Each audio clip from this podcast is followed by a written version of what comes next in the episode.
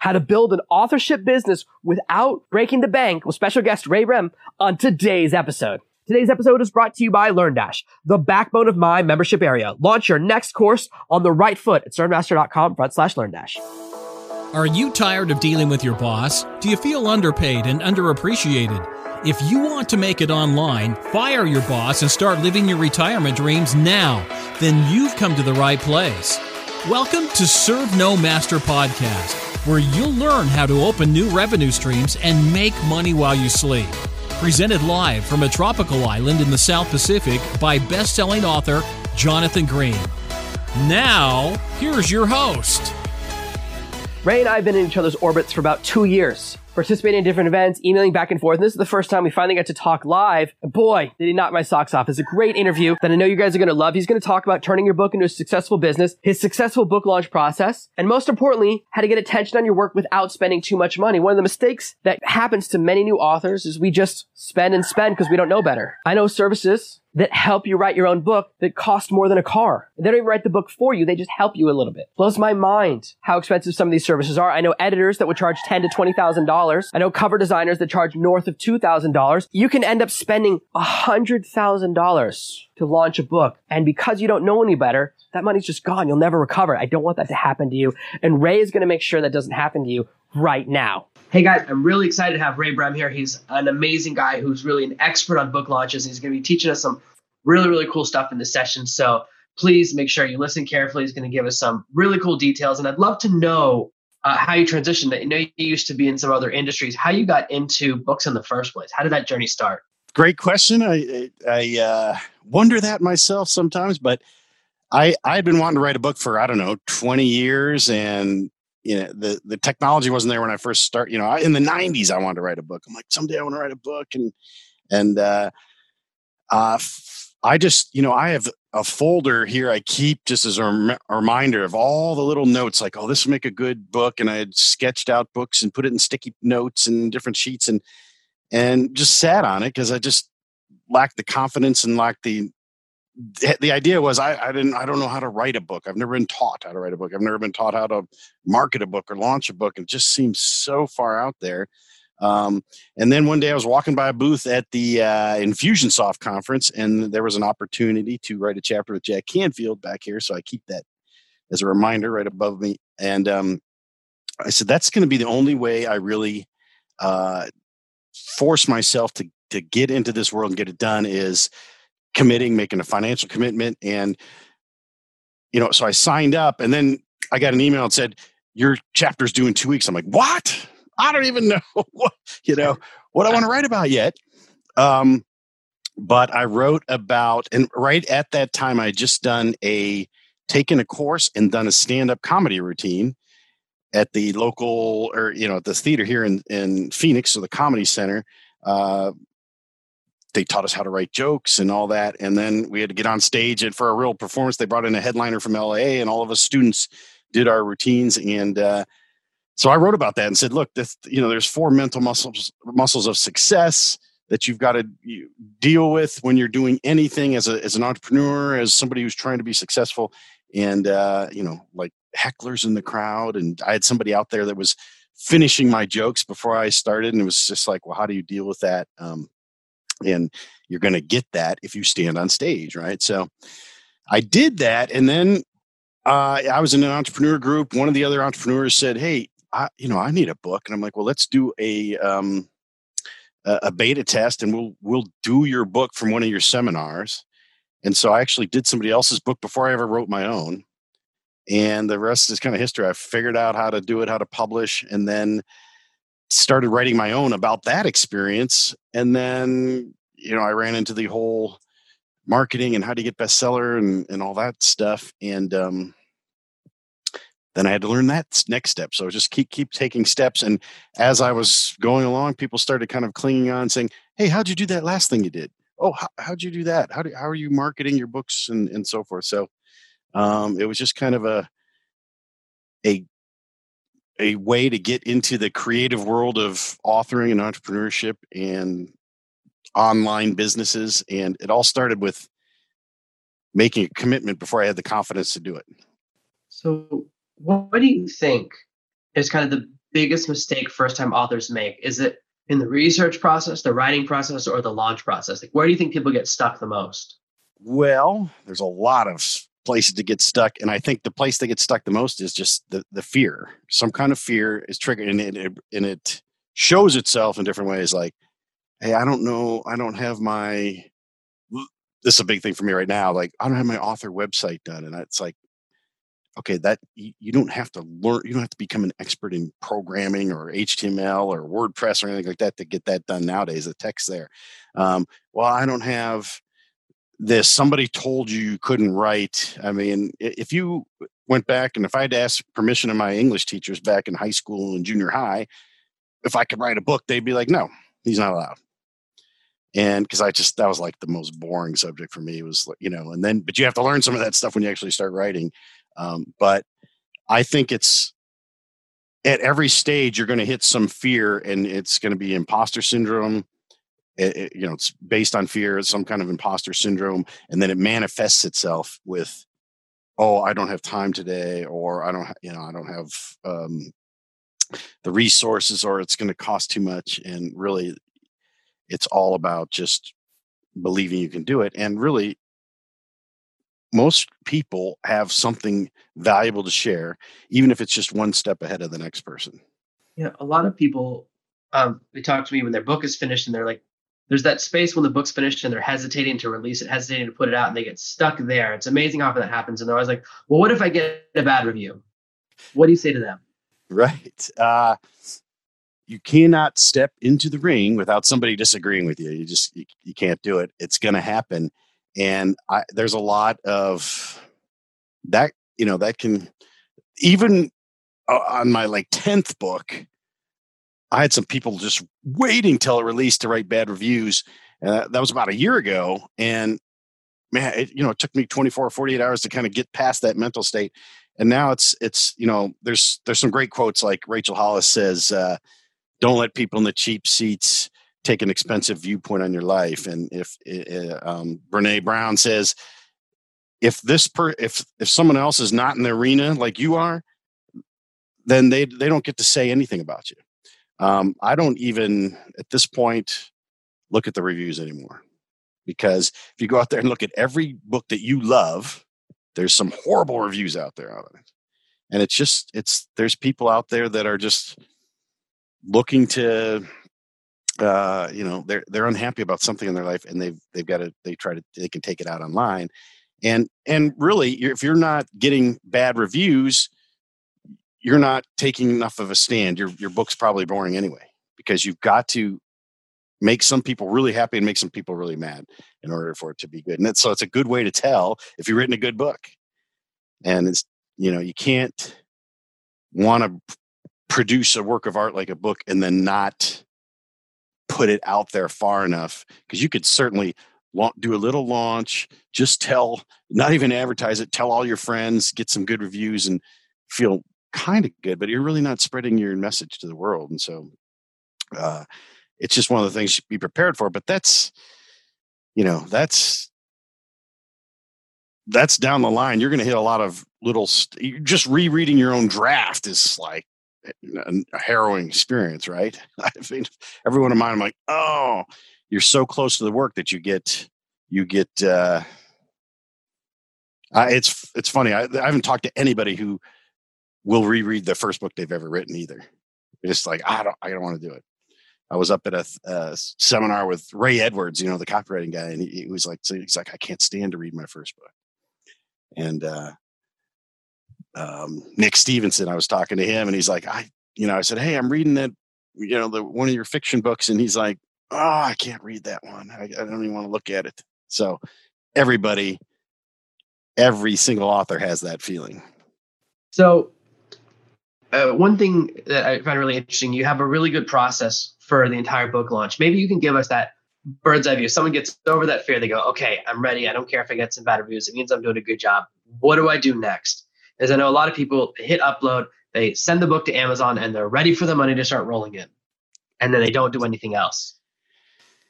A, you know, it's interesting because you and I both know, like in the world of digital marketing, one of the first things you learn is about discovering your avatar, and so that's the process I take people through when we do. You know, we'll we'll do we do. Um, I'll either assist people or sometimes I even do their launches for them. And the first, but the first thing they have to give me is, you know, who are my author lookalikes? Who who are the books that I'm either emulating, the audiences that are the similar to who I'm trying to target, and like you said, that's there's kind of this myth that you just hit the button on Amazon and money's going to start rolling in, and um, that's not going to happen. You actually have to try to target the right people, and so really the the process I do is we we go out and and look on Amazon. We use Amazon and Google, and we will try to find similar authors. I, that's really good that you say that find lookalike because I find a lot of people that go, "Oh, there's no one like me," and then it's so hard to find your audience. Like I would love to say that there's nobody like me. No one's ever written a book about quitting your job before. I'm the first one who ever thought of it. I'm the first one who ever said, you know, it's cool to work online, but it's all a commodity. Like it's like I'm selling bags of rice and everyone is. So I find that there are people I'm similar to, and then it's finding out what's my unique spin or what's my unique part of the story. So once someone figures out, okay, these are the books I want to emulate, this is the part of the story I want to, this is what makes me special. How do they start to get their message out there? Because I find the hardest part is like, yeah, people start reading my book, they'll love it, but how do I get my book into those hands? How can I start getting attention? Yeah. So what we do, we do that. We we'll go out and say, okay, if let's say I was in success and I've got, you know, okay, Tony Robbins and Jack Canfield and a couple other people, I'll go out and look at the, Amazon gives you the clues. You go click on their author profile and it'll show you the six or 12 other authors that are most commonly purchased by people that purchase Jack Canfield's book, for instance. And then I'll take those and I'll start building a list. And it's I, I call it the the six degrees of Kevin Bacon because it's that's you know the, the myth is that you can well, I don't know if it's a myth I think it's actually true but that any actor in Hollywood you can six movies connection to any other uh, to Kevin Bacon it's the same you know thing it's like we can let's we can move out six layers and get a ton of names now usually it doesn't even take that much to get a feel for what's going on I'll usually try to get like 20 or 30 lookalike authors and we'll go over to BookBub and just start testing them. And a lot of times we do it during pre-order, so it's it's like we're we're just testing who's responding. And I'll give you an example. So, for instance, the this book, the Snowball Book Launch. Um, I, when I launched that book, I, w- I went out there and was testing, and and it, during pre-order. So I'm just accumulating sales. Of course, you know I can hit Amazon bestseller anytime, and I did, and it stayed there the entire time during pre-order.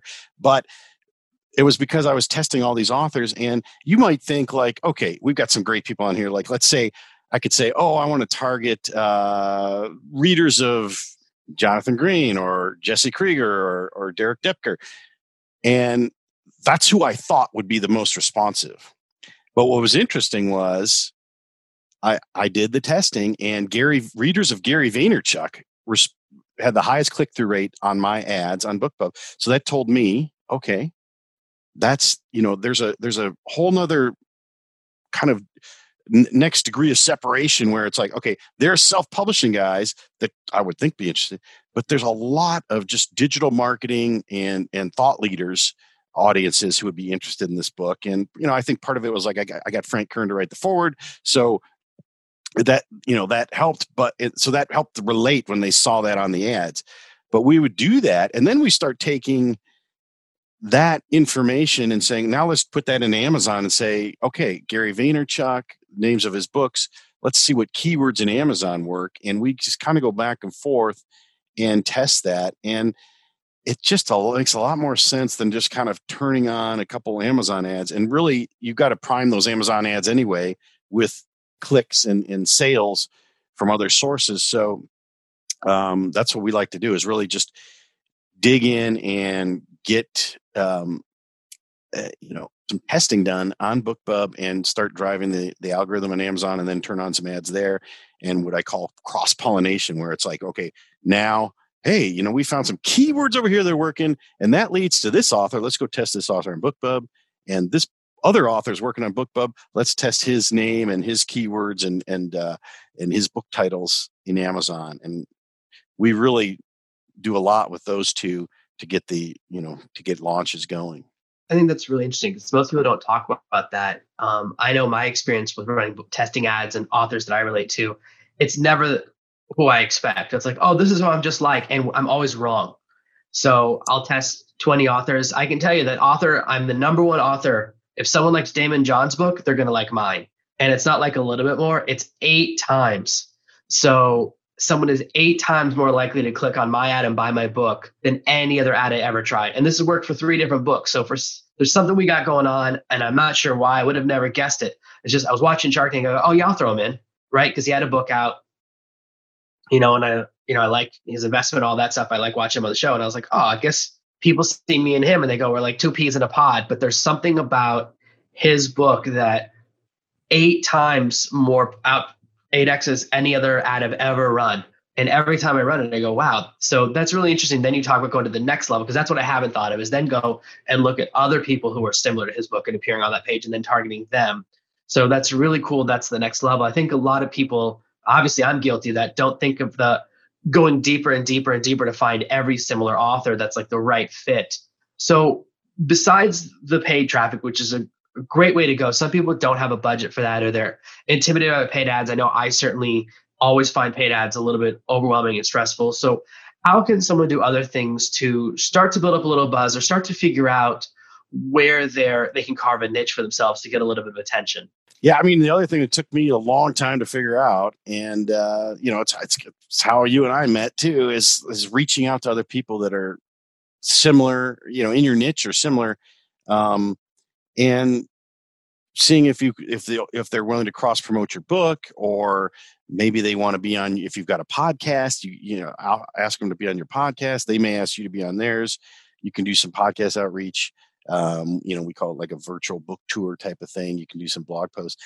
That stuff is um, you know it's arguably more powerful and it's free it just takes a little elbow grease right? So um, you know but now i can see a future and it's look all this stuff takes a little bit of time to get started.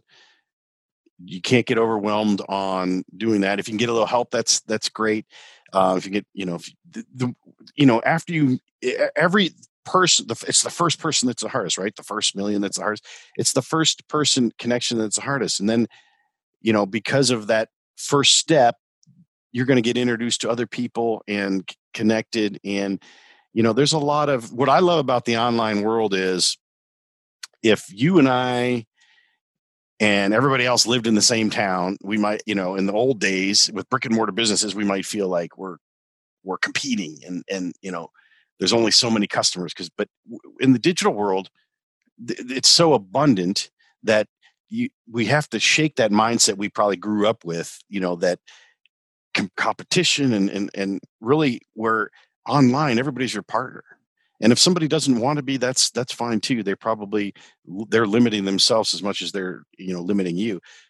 But what i found is everyone i was afraid to reach out to was you know super nice greeted me with open arms and you know once you build up a list um, you know uh, you know as for instance you and i probably both know I, we could come up we you and i could write a book right now online right you know on this interview and we can make it a bestseller you know by the time we get it you know push publish because we could just send it to our our audience and that's why you know one of the things that and this is another thing that i did wrong and it's okay but you got to start now is is that email list is the most valuable thing. It's more valuable than your book. It's building your tribe and your email list and people that want to read because not only will they read your books but now you've got something to say hey i i can i'll promote your book to my audience and if you'll promote my book to your audience and you've just doubled your the size of the people that were going to see your next book. And that you know having something to offer is always the kind of the the scary part of getting started and really you do because if you if you can you know shout from the mountaintops about somebody else man that's valuable to them. So uh, that's another thing is do as i say don't do as i did. So a lot of people i know so many authors they build out a list and they never do anything with this. I recently was talking to someone they go oh i've been building a list for eight years i've never emailed them I'm about to send out that first email what should i say and i was like don't do it no one's going to remember that eight years ago that eight years ago they said you could email me and they're just going to go spam i don't remember this guy and you're going to get banned so Um, and I, you know, I got an email today actually. That's why this is on my mind. Someone emailed me and said, "Oh, Jonathan, I love your emails, but can you just send them to me once a week instead of every day?" And I was like, "I don't know how to do that. I don't, I don't have an option to give someone an individual version. not there yet. Like I understand the idea. Oh, we'll just make a digest list, and I get that email like every six months. And I know a lot of people they go, "Oh, I email my list once a month or every six months because they don't want to be annoying." Um, and I just wonder where you see that balance and I in how often people should communicate with their audience because I think it's the I think you get a lot more spam complaints if you're forgotten than if you email too much because they go who is this person? Spam as opposed to this is too much. Delete. What do you think? I completely agree and I've been there. I mean I've you know was for the longest time when I started and this is the stuff I kick myself for now because um, how you know how much time did I waste in the beginning by not being ready to send emails or um, you know and and part of it is like you can't and I don't know your system exactly, but for me it's like you you have this idea in your head that you know I've got to write an email every day and it's not necessarily the case you can write a few emails you know in advance and with the technology and send them out, especially if somebody's, you know, you're just putting them on a campaign, it's still the same useful information. Now, if you're wanting to send an email out about the coronavirus or something, well, then, okay, that's got to be timely. It's got to be now in a broadcast email. But anyway, what I did wrong was one, I wasn't ready. And I, you know, brendon Burchard says this thing about, look, it only takes an extra week to to make something great. And most people are let's just get it out and get it done. And if you can get your your, your lead magnet set and a great onboarding sequence, that's half the battle. And then continuing to email them, and that could be campaigns, could be broadcasts. But I finally drew a line in the sand, said I'm just way too inconsistent, and that's what people just, you know, there are some people that like that, like you said, the person you were just talking about.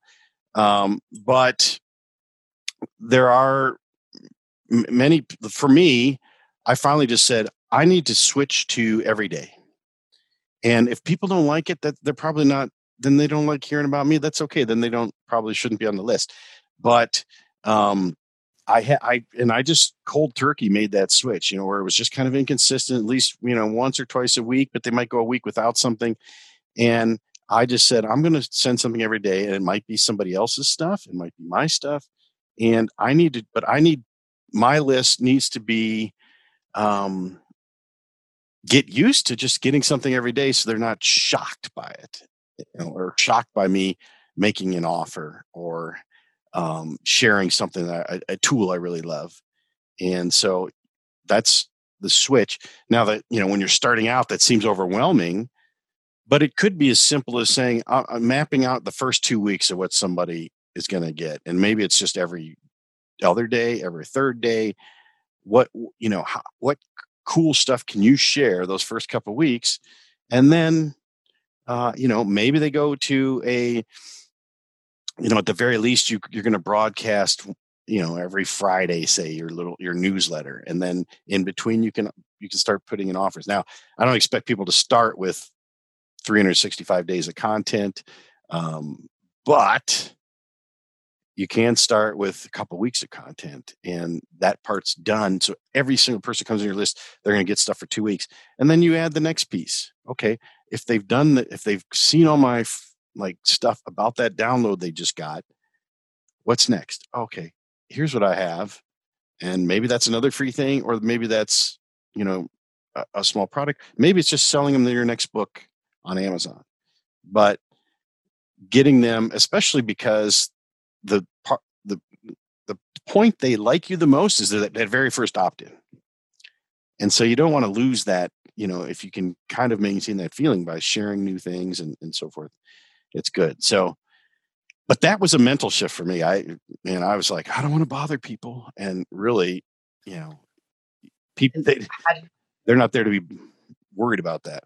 How do you deal with unsubscribes? Because i know that's like every day you look and it's like oh no 10 people said never email me again and you there's that feeling it's like the same feeling we get that fear of the bad review. It's like oh no i i offended someone and so they've clicked unsubscribe and i'll never get to talk to them ever again they just broke up with me yeah. How do you feel about that? I, you know, in the beginning, I used to click on it and see who they were and do I know them? And, you know, I remember I like a buddy of mine unsubscribed. I'm like, what is he doing? You know, but he wasn't going to buy anything from me. You know, he's just helping me out by being on the list at some point. And, um, and it, people don't have to be on my list to buy something from me. They just, you know, but they should be on the list if they enjoy my content or my dad jokes or whatever. Um, but I don't even look, look anymore. I think that's to me that's the almost you know I am you ninety nine percent of the time that was a good thing. If they unsubscribe, they don't like my message. They're never going to buy anything from me. Uh, and they've got enough other emails to, to look at. And not everybody's going to stay forever. And if you try to cater to everybody, uh, you know, if if I was just you know a trust fund baby and all I was just trying to have fun and and write emails, fine, I might try to please everybody, but that wouldn't keep the people that were serious about learning more. And uh, so I don't even look at it anymore. I mean, like you just said that I looked, I sent a broadcast out today, and uh, 15 people unsubscribed and three clicked on the spam button. But and then I look at the average. I'm like, yeah, yeah that's about right. 10 to 15 uh, per email. Um, and but there's you know there's same amount coming in that are interested. So if I can trade those out, even if I don't go higher each day, if I can just break even with people that are way interested and get rid of the ones that aren't, that's great. I mean, if if if I'm not helping them, they shouldn't stay on it anyway. I think that's really good because it's there's these phases we get to where we're afraid of a negative response. And it's just, if we think about it, like how often I unsubscribe to email lists all the time. I'm always trying to get off as many lists as I can. And all the time I go, I don't, and it's not that I hate the person and I'm tired of it. I go, I just don't have time for this. You know, it's never, it's very rarely something as proactive as this person's a jerk. It's, mo- you know, like we imagine when someone else subscribes that we think it's a personal decision, like, like that they agonized over, but it really, it's like eh, I don't, you know what? I'm probably not going to be an author. Click, and that's it. Like, it's not a big decision. It's like a small decision. Or they're just decluttering their inbox, or they're using an app. So it's good to remind ourselves that it's not a personal attack. It's not a judgment of us. I I get emails all the time. I accidentally unsubscribed. How do I get back on the list? And I'm like, again, that's a tech question. I'm not sure. So you know, because sometimes with some software they they never let you email someone again because they don't want to ever bother someone. But it's interesting that people do it on purpose, they do it on accident, all these things happen, and we attach all this emotion to it. Uh, the next question I have is thinking about you talk about putting offers in front of people, like how what is the first time you should try to sell something to your list, or how should you try and monetize your list? Because I know so many authors like they write that first book, they start building a list, they have nothing to say to the, or they, you know, they're like, what do I do? Do I tell them short stories? What do I write about? How do I generate some revenue from this list? Because we need you know we need to make money while we're writing the next book that's a great question and you know i i um, was talking to uh, someone the other day about this and and i think it, you and i talked about it too a, a week or so ago but the the whole idea is you may have nothing and there's still something you can share so for instance um, it's called you know we call it a value ladder so you might you might sell your book for a dollar and then you might sell a you know uh, something for seven dollars and maybe a course for forty seven dollars, and you go up and maybe you got you know two thousand dollar coaching or something. The sooner you can get that filled out, the better. But it doesn't have to be your stuff. And so, for instance, um, you know, I, there's there's products I like that just help writing, uh, and not all of them are I can be affiliate for, but a lot of them you can. And it's so just being able to mention that to somebody and say, hey, here's a you know, here's a cool tool you can use, and you get a, you know, you get an affiliate commission.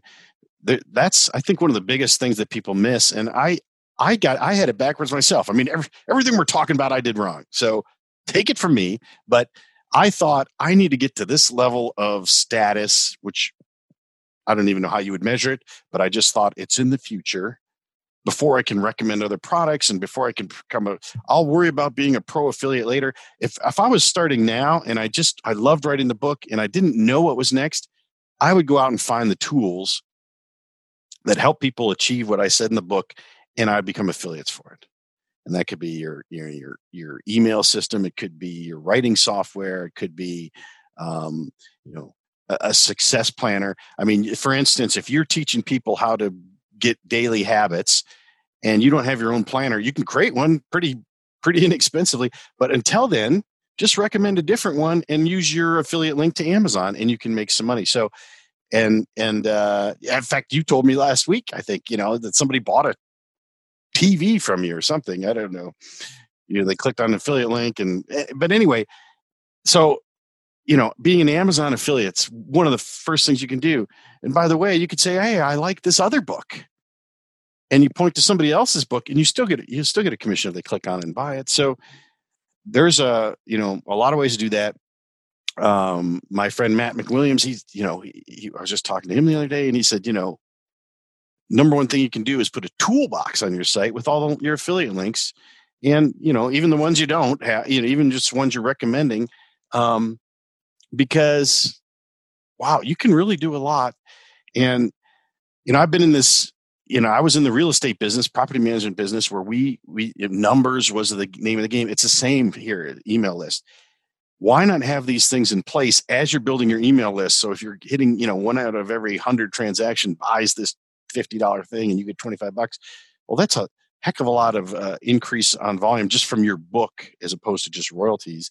And so, getting some of these things in place, getting them in the book or on your site, and then as you grow your list, it's just going to start, eh, you know, exponentially uh, building a revenue stream for you from other people's stuff. That's really good what you said about the toolbox page. I remember I was doing research a couple, four or five years ago, and someone said, "Oh, the toolbox page is always one of the top three or four pages for traffic on anyone's website." And so I said, "Oh, I better build one." And I learned it goes homepage, start here, or about us, and then toolbox. So it gets mass amounts of traffic. I go, oh, you know what? Every time I visit someone's site, I go, what tools do they use? So I'm actually, it's funny. I just got a mass email from my page designer because we're redesigning our toolbox page, all these new custom graphics and all this stuff, and updating to the tools that I use now because, of course, things change over time. And there's this feeling that it's salesy to get paid a commission to recommend stuff. And how can someone overcome that feeling? Because I mean, I don't have that problem. Like, you know me, I'll I'm fine with it because I rec- I only recommend stuff I believe in or stuff that I use. But a lot of people go, they'll they'll like if I can recommend a movie to you that I liked and get a commission for it, why not? But some people feel bad about that. I'm like, no, you actually liked it, so you should be allowed to do that. Why not? How do you feel about that, or how can people deal with that next fear in this process? Yeah, I, I mean that's a definite fear, and um, the, here's the thing: once you once you understand it, like you and I, if you recommend something to me, I want to make sure I use your link, you know, eh, knowing what I know now. But we got to get over this hump of, oh, I'm benefiting from somebody else. The, the truth is, it never oh, it never costs anybody more to use an affiliate link. And the way I'm positioning it now with uh, my an offer I'm going to be doing here pretty shortly is this big company over here is going to sponsor you to get my bonuses.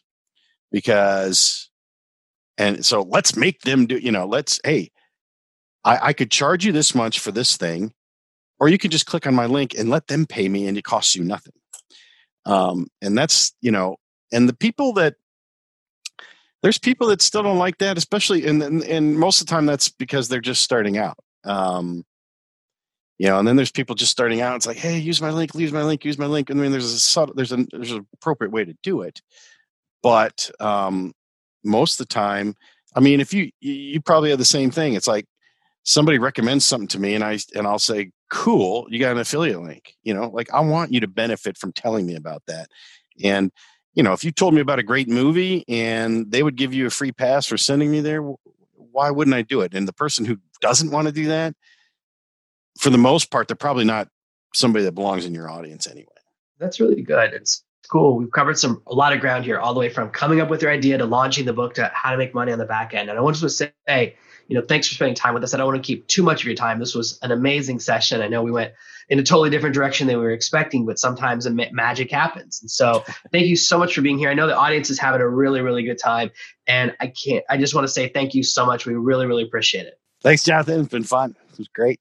Thank you so much for listening to my interview with Ray. I hope you guys enjoyed it as much as I did. You can find out more about him at raybrehm.com R-A-Y-B-R-E-H-M dot com. We've got the link in the show notes and below the episode. And if you like what Ray had to say, please leave a comment below the blog post or below the YouTube video if you're watching this on the YouTube feed. And thank you so much for spending time with us. This is the last episode in this mini series on authorship. We did 10 of these. I know that's a lot. That's two and a half months on authorship. Starting next week, we're going to have new amazing content. We're going to put together some other mini series. We're going to continue doing interviews as long as you guys continue giving positive feedback. So please take the time to just click a thumbs up below the video or just give me a yes or we appreciate it or thank you or that was interesting or even an okay, a comment that just was two letters. I'll take it. And of course, if you have a chance to leave a review on iTunes or any of the other podcast feeds, if you're listening to this on Spotify or anywhere else, please, the feedback means a lot to us. So thank you so much for listening and I'll see you in the next episode.